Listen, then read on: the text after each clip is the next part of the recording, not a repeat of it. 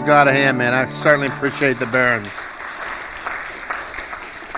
Uh, Daniel and Rebecca and their little baby Sakel. We're just uh, thanking God for them. They're great people. And you know, that, that's another reason I love my church. You know, when you see people who've grown up here and now they're going out and they're doing things for God, it's kind of cool to watch that happen over the years. And that, that's, that's what the church is all about. So we've been, we've been taking, uh, taking a few weeks here, and we're just calling this hashtag I love my church. We're wanting to just kind of connect and celebrate a little bit about what God is doing in the church. Uh, two years ago, we did a series called Hashtag I Love My Church.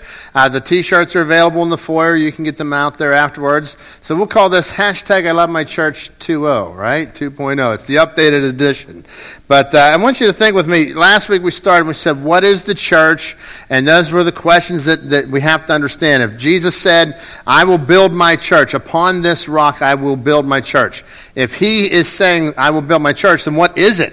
What is it that he's going to build? It certainly wasn't a building, and we talked about that because buildings are just temporary. Uh, God is building his church. Jesus said that he would be the one who builds it. And the word that he used there for church in the Greek is a word called ecclesia. And if you you'll look, if you were to look that up, you would find it means called out ones. And so these were people that were called out, and they weren't just called out to come and hear a sermon. They weren't just called out to, to hear something nice and to, and to have a good mental assent to what was happening. They were called out to do something. And so, in a secular sense, uh, uh, you would have an ecclesia. It could be a political ecclesia, but you would call people out and they would be gathered to do something. So, God has given us this church. This is our church here. This is our ecclesia. Not the building, but you, the people. We, the people. And as we come together, we are his ecclesia. And so as we come together, and he's called us out, it is, again, not just for something uh, to feel good, so that you'll have a devotional, but so that you will do something. And what is it that he's called us to do? Well, the very last words before Jesus ascended into heaven, we have them in Matthew chapter 28. Uh, Matthew records for us, Jesus said this, all right? And Jesus came to them and he said, All authority in heaven and on earth has been given to me. Uh, he, he's, he's getting ready to go to heaven. He's, he's going to ascend into the clouds. He has already died on the cross. He was buried for three days. He has risen again. Now he's getting ready to ascend into the clouds. And what he does is he's, he's got the disciples. There's 11 disciples left. Remember, one, one betrayed him. So he has the 11 disciples, and he comes and he is handing them the power. He's transferring. He says, Listen, I, I am leaving, and all authority in heaven and on earth has been given to me, and I'm giving it to you now. Therefore, go and make disciples of all nations. Uh, that, that's the mission of the church is to make a disciple. And so you say, well, what is a disciple? Okay, you know, you think of the 12 disciples. Uh, they, had a, they certainly had a high commitment. They were Jesus' 12 disciples, but we see the word disciple used elsewhere to the, to the 70, to the 120. And so what he's called us to do is to be, to be not only learners, but an apprentice, if you will. Somebody who's going to become like their master. So he says, I want you to, to therefore go, and the word is really as you're going. So as you're living your life, he's called us to go as a church and as individuals and make disciples of all nations. We want to make disciples of people everywhere. I'm super excited about this word of all nations. That's why we have missionaries in, like the Barons this morning. Last week we had um, Fernando Bassler in Ecuador. Uh, you know, we have an opportunity to go to Haiti this year, folks. One of our, one of our people in the church has an aunt, and uh, her aunt lives in Haiti as a missionary, and they've invited us to go. So you're going to hear some more about that. We're looking at another trip to Ecuador possibly next summer. So we have all these opportunities to go all over the world. But he says, I want you to make disciples of all the nations. And what the disciples did from there, they were centered in Jerusalem and they spread out and they went all over the world. And God, and as you look through the book of Acts, you see the action of the apostles, you see the actions of the early church, and you will find out from that history that they went out and they made disciples and they went as far as they possibly could. And God's called us to do the same, to make disciples of all people. So as we come and we're making disciples of all people, he says, I want you to baptize them in the name of the Father, Son, and of the Holy Spirit. Um, baptism is an outward sign of an inward decision. So he's called us to, to make disciples, help people become followers and learners, apprentices of Jesus, to become more like Jesus. But he says, now, not only do I want you to be a disciple, he says, I want you to baptize them. That's an outward sign of an inward decision. I always tell people that baptism doesn't get you to heaven. It gets you wet, all right? So it's that is the outward sign. What has happened inside, your relationship with Jesus, okay? You can get baptized and still not be a believer. That happens, I'm sure. And you can, you can, uh, you can be a believer and not be baptized, okay? So baptism is not, your salvation is not contingent upon baptism. But baptism is very important. Why would he tell us this if it's his last statement? His, his very last instructions are hey, go and make disciples, and I want you to baptize them in the name of the Father, the Son, and the Holy Spirit. And then he says, um, he says, and teaching them to obey everything I've commanded you. Now, Jesus summed up all of his teachings with this. He said there were two commandments.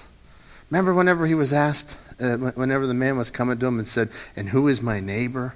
And he said, You know, and what, what commands? I've kept all the commands. What should I do? He says, There's two commandments. He says, You should love the Lord your God with all your heart, your soul, your mind, and love your neighbor as yourself. So, what is our job at the church? Is to teach all that Jesus has commanded to love the Lord your God with all your heart, your soul, and your mind, to have a vertical relationship, and to love your neighbor as yourself and to have this vertical, uh, vertical and horizontal relationship. So we have the vertical with God, and then you have this horizontal. And what is really wild is as you grow this vertical relationship, if this is growing, then this will grow too. And it's not an either or, it is an if and.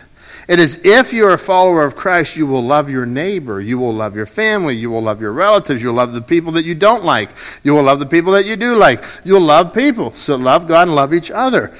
He says, and I'm surely I'm with you till the very end of the age. He, he promises his power.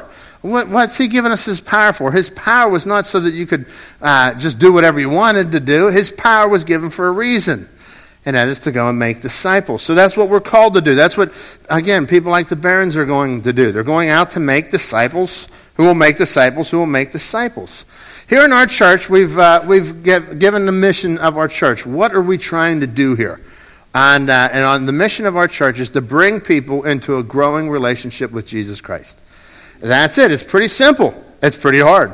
It's pretty big, right? There's a whole lot to that statement. But we are focused here. Everything that we do, when you come in here on the weekends, we're helping you grow in a personal relationship with Jesus Christ. Uh, when you get into one of our life groups, you get into our smaller group gatherings, everything that we do is pointing towards Jesus and helping you to grow into a closer relationship with Jesus Christ.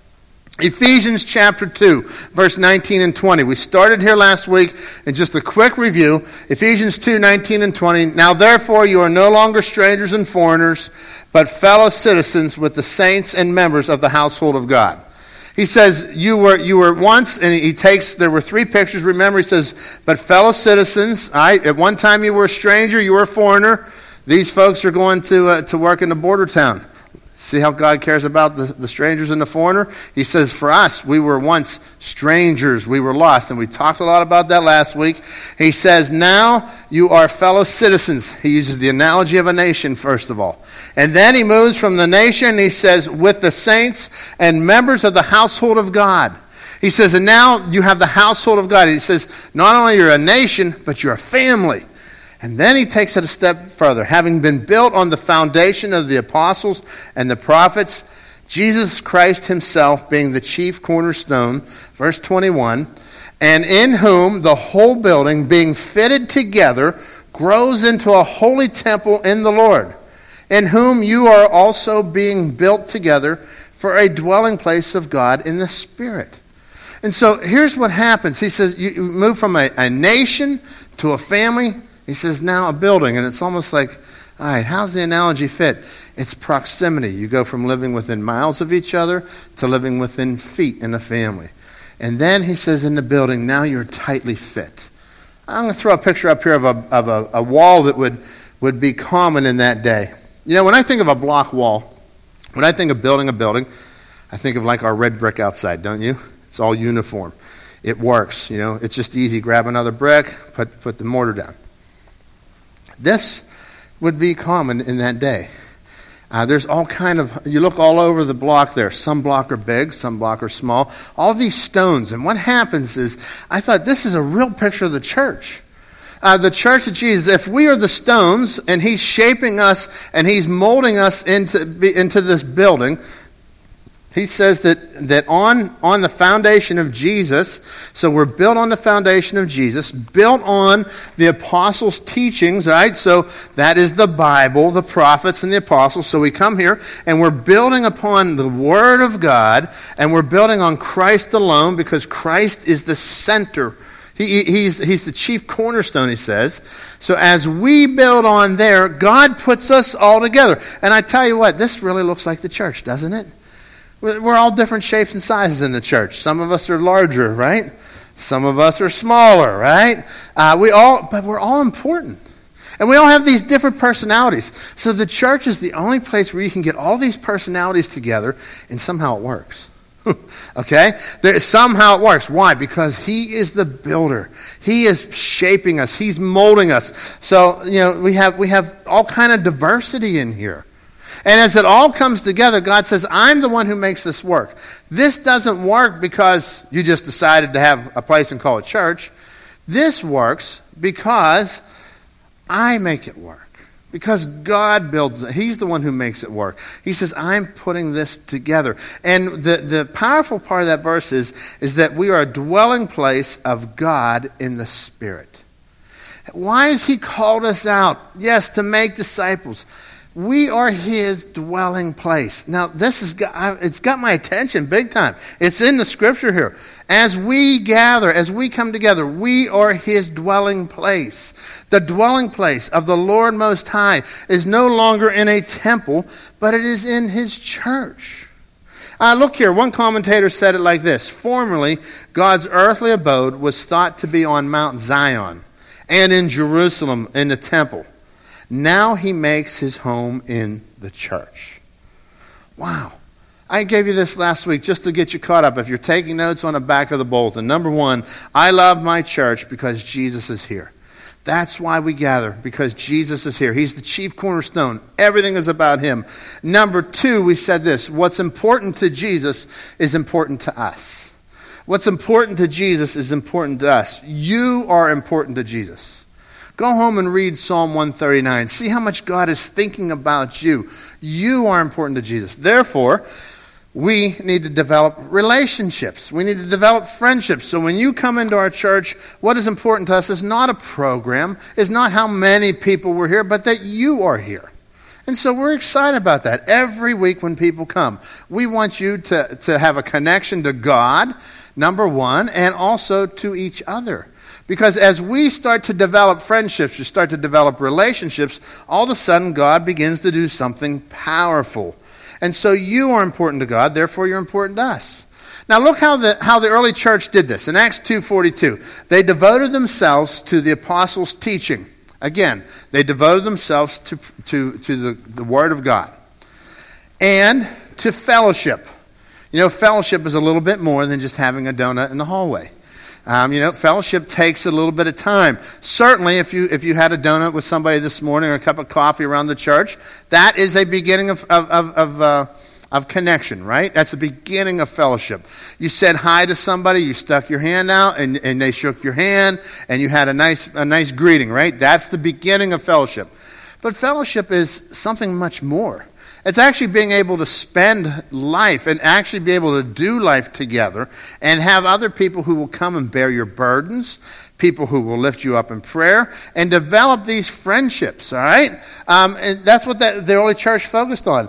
And to the breaking of bread. Uh, some scholars think that that was just having a meal together. Others believe that it was uh, the, the, Lord's Supper. And I, am inclined to believe that it's the Lord's Supper. And so that's when we come together several times a year, we have the Lord's Supper here. We do it about four, four to five times a year. And we open, we break bread. We say, Jesus said, Eat this, do this in remembrance of me. So we do that here as well. He says also to prayer. Now, see, you can't get all this in just an hour, folks. You can't, this takes time. This takes relationship. This takes intentionality. You have to build a friendship. You have to build, build, build it through time. And, and, then you say, well, how did they do it? Well, Acts 5.42 says that day after day in the temple courts and from house to house, they never stopped teaching and proclaiming the good news that Jesus is the Messiah. Did you catch it? What he said? They went from temple courts. That's our large group gathering. This morning, this is our temple court. This is when we gather in large group. This is whenever we are proclaiming truth. We are having corporate times of worship, and we are gathered together as his church, as his ecclesia. So that is the temple courts. And then he says, house to house. You see, for many years, I caught this part. I caught the temple courts. I came to church, and I enjoyed being in, in a large group gathering. And then I started to understand the importance of the house to house. House to house does not necessarily mean that we have to be in a home, it means in a smaller environment, it's a more intimate setting. Uh, they happen to go from temple courts to house to house. And so here in our church, we have some life groups that are meeting in houses. We have some that meet here at the church. So the, the, the key is we're getting into smaller groups where people can begin to build relationship. And it was there that they never stopped teaching and proclaiming the good news that Jesus is the Messiah. You see, what we're talking about is one of the values here at our church. One of the values here at Crossroads is we want you to uh, get, we want to provide an opportunity for you and want to encourage you to build real life community and relationships. Build real life community and relationships. And as we do that, here's what happens. We are trying to develop a, a place where that wall, so if we throw that picture of that wall back up there, this wall could, uh, in your small group environment, your small group is going to look like this people of different backgrounds, people that may have uh, slightly different views, different opinions, all right? Uh, as, as, far as I'm concerned, you put three people together, you have three opinions, right? That's just the way life goes. And uh, so here's, here, as we get into relationship, at first you may be a little bit fearful of it. That's kind of natural because you don't have that relationship. But anything of value is going to be something new. It may be painful. It may be hard to get started. But when you're done, you will come back and you'll stand back and say, Wow, look at that beautiful wall. Look at how when we get together, Scripture says where two or three are gathered together in my name, there I am. So when God starts to build this, so now we go from temple courts to house to house. We're developing real life values, real life relationship. And in this environment, everybody is accepted. Everybody's accepted. So that means we're going to develop true accountability. We're going to be honest. We're going to be uh, develop encouragement. We're going to develop growth. We're going to open God's Word together. You're going to have a group of people that begin to pray for you. You're going to have people that will be on your team that will that will lean into your life. And as you start to do that, all of a sudden you just see that your life begins to grow. Uh, Hebrews 3:13 shows the relational relational language here for the church. He says, "But encourage one another." That takes people, folks. You can't encourage one another by just coming and hearing a sermon, right? This takes people. This takes texting. This takes friendships. This takes time. Encourage one another. This says that I have to accept each other for who they are. Encourage one another daily as long as it is called today. So, in other words, he's saying, do it today. Don't wait till tomorrow. Do it today so that none of you may be hardened by sin's deceitfulness. Here's what he says You're followers of Jesus Christ. You're already following the way. In the only church, they were known as followers of the way. He says, You're already a follower of the way. You're a follower of Jesus. And he says, you need relationships. You need to be encouraging one another so that you are not taken by sin, by the deceitfulness of sin. Here's what sin does sin always promises you more than what it can deliver. It will always promise you. Young people, I want you guys to catch that. You're in fifth, sixth grade down here. I want you to catch that because sin will always promise you more. You're going to go out into the world and they're going to promise you more than what it can deliver. So, what do we need? We need a community of people around us that will lean into us and say, Is that really what you're wanting to do with your life? It's people who will, who will gather around you and lean into you and say, Is this really what you're looking for? Are you really? Okay, so here, let, let me give the example of a marriage. Husband and wife, you're going through a hard time. And you get together with, with your life group. And all of a sudden, maybe somebody in there, you've built a relationship enough with another, a man with another man, a woman with another woman, that somebody else can lean into you and say, You're treading on dangerous ground. Is this really what you want to do? Do you understand you're, you're going to hurt your marriage? Do you, do you see what he's saying? Because here's what happens sin's deceitfulness. Sin will tell you, but this is so good over here. And, and, and, and help you to encourage each other. That's what the body of Christ is. So when we come and we gather around, the body of Christ is in that. So from large group now down to a smaller group. And as we get into a smaller group, the smaller group is coming and they're leaning into you and saying, Is that really what you want? How can I encourage you? You see, they're encouraging you all the more as we see the end times approaching. We get to encourage each other. Uh, here's the deal we grow spiritually when we move from association to participation. I want you to catch that because here we are. You come in and you can be the nation, right? Sunday morning. We, we're part of the nation. We're together. Rah, rah. Now, when we get down to a smaller group, we're even all the way down to one on one, right?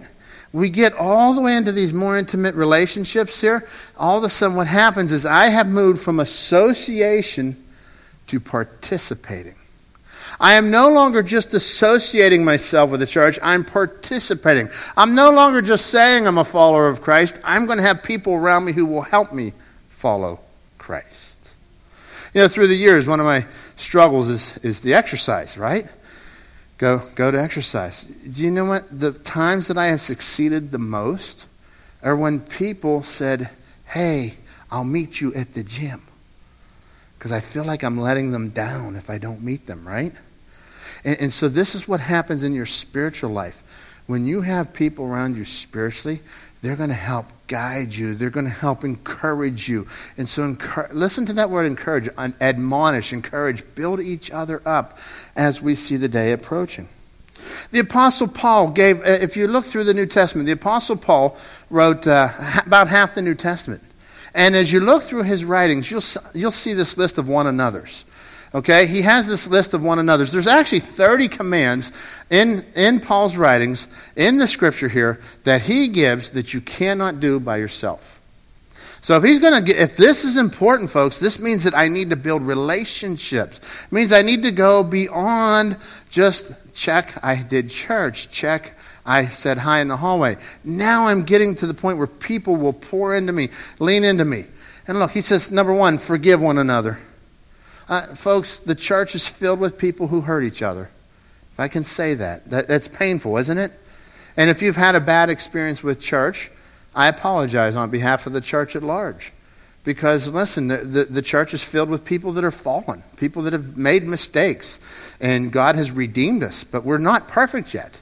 And so, people, your, your feelings will get hurt. You will have disagreements. And the scripture says if you're a follower, if you've got this vertical relationship with Jesus, here's how we'll know by you forgiving one another. And see, I need people to lean into me, and I need people in a smaller environment. I need people with relationship to lean into me and say, Ken, I noticed you haven't forgiven. You seem to be a little bit bitter. You bring that up all the time about so and so. And, that's, that's what we need. That's what the church is. That's why I love my church, because it's a, a place that's going to help me not to beat me up and say, well, you know, you're not very spiritual today because I see you're not forgiving. That's called legalism. No, no, no. We're not about legalism. We're about people saying, man, do you really want to be entrapped? Do you really want to be a slave to this ugly attitude that you're carrying? And learn how to forgive one another. How about accept one another? That's why I love that picture of that wall, man. We're all different. Learn how to accept one another. I'm not going to learn how to do that unless I'm in relationship. Care for one another. Encourage one another. Restore one another. Carry one another's burdens. Oh, this is, this is a big part. You need somebody to carry that burden with you, folks. The, the, the, the life is hard. God says, I need you to have people around you. And listen, for men, this is especially hard. Because in our culture, we've been taught that you're strong, you can handle this, right? And God says, wait a minute, I have provided for you. I am placing around you other men who will help you carry this burden. And you say, well, nobody's helping me. Well, here's what the scripture says if a man wants to have friends, he must show himself friendly. And so I want to encourage you, men, we've got to step up to this and, and build this around us. If you want to help build the kingdom of God, let's go out and build your life. Your wife needs you, men, to have other men around you. Do you understand that? Other men, other godly men. Your wife, your marriage needs it. And women, your marriage needs you to have other women who are speaking into you, not just having fun but to get to the point where other people can speak into your life and they can encourage you. Uh, to bear with one another. I think many times in the church, this is a, this we have to practice this because you know sometimes I haven't forgiven, or maybe I have forgiven, and sometimes you just don't like somebody. Does that ever happen? Probably not in our church, right? Sometimes there's everybody's personalities always gel, right? Here's what God says: As the family of God, you need to bear with one another tolerate each other, deal with it, and love. So when we learn to love, we learn to accept, we learn to bear. All right? So that's the one another list. And, and so I love my church because, you know, do you really say, well, I love part of my church, but I don't like these people? But God says, wait a minute, this all works together. If you're loving me, you're going to love my people. Hebrews 10, verses 19 through 25 says this Therefore, brothers, since we have confidence to enter the most holy place by the blood of Jesus, by a new and living way opened for us through the curtain that is his body. So he's, he's giving some heavy doctrine here. He says, listen, we don't have to go to the temple anymore and sacrifice an animal. We don't have to do that. We come before God. And you get to go directly into God because of Jesus, what he did on the cross. He says, By a new and living way, he opened for us through the curtain. That is his body. Next, next verse. He says, And since we have a great high priest, since we have Jesus, our great high priest, over the house of God, let us draw near to God with a sincere heart and with a, having the full assurance that faith brings, having our hearts sprinkled to cleanse us from a guilty conscience, and having our bodies washed with pure water. So he gives you this heavy doctrine. And man, I could teach about three hours on these verses alone. But I want to show you something. He says, Look, we have this great high priest. We have Jesus. We, you don't have to come to the pastor to get to God. You go right to God. And he says, however, now the very next verse, check this out, verse 23. Let us hold, look, see the relational? Let us hold unswervingly to the hope that we've professed. For he who promised is faithful. And let us encourage, let us consider how we may spur one another on towards love and good deeds. The word spur means provoke, it means to push, it means to irritate. You say, Well, I have plenty of people I know that irritate me. When you think of provoke, you always think negative, don't you? Here's what it is you want, you want God in your life. Who have you allowed into your life that can give you a little kick? They can say, Hey, you're out of bounds today. Get back in the game. I understand your pain. I understand what you're going through. But look, let me spur you on to love and good deeds. You have to give people permission for that. See, if I do that without your permission, you think I'm an idiot. And even with permission, you might not be too happy, right?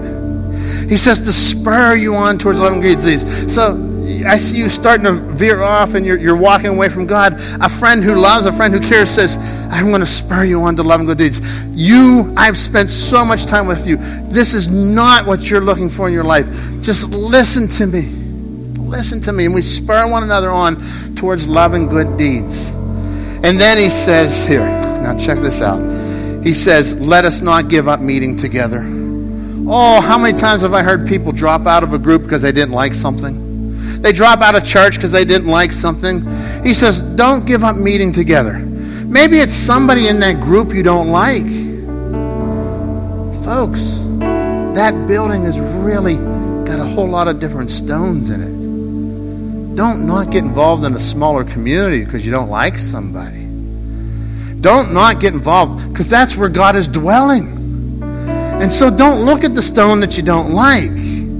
Look at the Master, Jesus. Because when we come together, He's there. It is so powerful. So don't look at what I like. What see, we live in a world so full of consumerism, folks. Church is not consumers.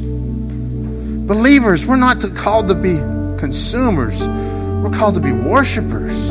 We're called to be His children. We're called to live with that one another list. He says, Don't give up meeting together as some are in the habit of doing, but let us encourage one another. Encourage, get in the group, come grow, come learn, come know who He is. All the more as you see the day approaching. Now, as we wrap up today, I, w- I want to encourage you with this here. There's, there's a list of groups in our church right now that are meeting. These are smaller environments, okay? Um, here, here's the upper room class. Roger Metcalf teaches this. That's at Sunday at 11 o'clock. You, they teach, he, he opens up the Bible, and in within there, they have a community. Those people care for each other, they love each other. If you want to get involved in that community, you come to church at 9.30, and then you go down the hall at 11 and take it the next step. There's one that meets at Sunday, Sunday morning at 9.30, just down the hall. Stop by the Next Steps booth. They'll be able to help you with that. If you want to do that, come 9:30, go to a smaller group environment, and then come into here at 11. You see, this is how we take the next steps. I'm not abandoning this. I'm going to hold true to my time of worship. Now I'm going to get deeper in relationship. Um, Shepley, uh, Patty Shepley has a women's group. They meet Tuesday at 4:30 at somebody's house. Here's Jessie McLean. She has a young woman's group. They meet every other Monday at 7 o'clock. Here's the McNees, uh, Luke and Jesse. I'm sorry, that's Dan and Christy. Dan and Christy McNeese have a life group. They meet on Tuesdays, I think twice a month, 6.30. Uh, you want to get involved with them? Talk to, talk to the McNeese. Uh, there's the Peterson Life Group. Alicia Peterson has a group of women. They get together Tuesdays at 6 o'clock. Uh, there's a men's group. Chuck Group leads a, a men's group on Wednesday night. I want to encourage you folks, if you're bringing your kid up, don't go running to the grocery store. You only got one hour. drop your kid off and go hang out in one of these groups. We have the men's group. Chuck's a great Bible teacher. But more importantly, you'll, you'll get a family. You'll start to know people. There's a women's group. Nancy Baker's leading a group right now. Uh, I think their study is called Goliath Must Fall. Powerful stuff, folks. Your life will be encouraged. My wife was sitting in there Wednesday night. She had a ball. She come home excited about Jesus. I said, well, that's good because I'm the pastor and I can't give you anything more, right? All right? Uh, women's groups. Uh, young married life group. This group meets Thursdays at 6.30. They meet every week. Here's another group, the McLeans. That's Luke and Jesse's group. They meet Thursdays at 6.30. Slagles. There's one at the Slagle home. They meet Thursdays 6.30, I think twice a month. Here's what I want you to do. I want you to take a step. What is the action step today? To build a relationship.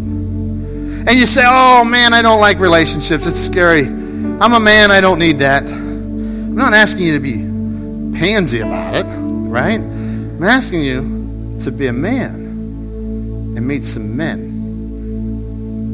and talk about God and let them lean into you. I'm asking you, maybe you want to join a couples group, maybe a small group, men, women, whatever. Stop by the life group table, take that connection card, we'll get you to a group. But I want you to catch the principle. This is not about a program. The principle here is you need the family of God. And as I close here, here this is my 10th time closing, but let me close with this, all right? Here's what the, here's what the group around you will become like. Who is spurring you on? That's the question. Who is spurring you on today? Who is spurring you on to love and good deeds? You know, do you ever see on TV whenever they have those shows with the with the workout trainer? And the workout trainer, you know, the guy's on the treadmill. He's like, I want to quit. And the, work, the trainer gets in his face and goes, You can't quit. You thought that pizza tasted so good. Nothing tastes as good as skinny feels, right? And he's going on and he's losing his mind. Why? Because the guy said, I just want to move forward. I want to make a change. That's what a life group is. They're people that you let speak into your life and say, Do you really want to do that? You're going to worship God? You're going to follow our Savior.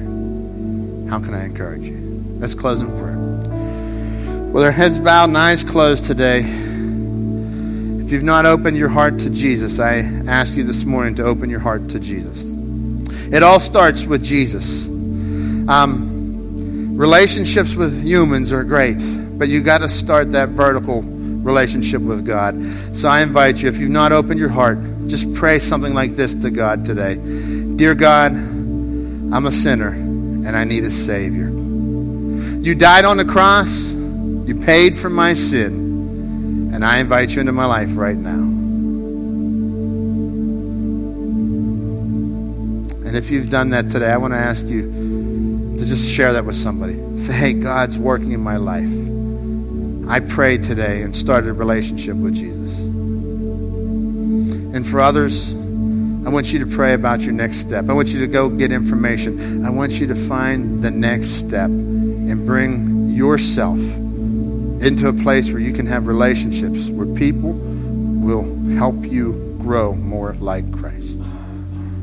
Lord, be with your people. We thank you for the church. We love our church because you gave it to us. In your name we pray. Amen. All right, folks, let's all stand together. And if you would greet those around you, just get your kids first before you get carried away on the greeting, all right? God bless you. You are dismissed.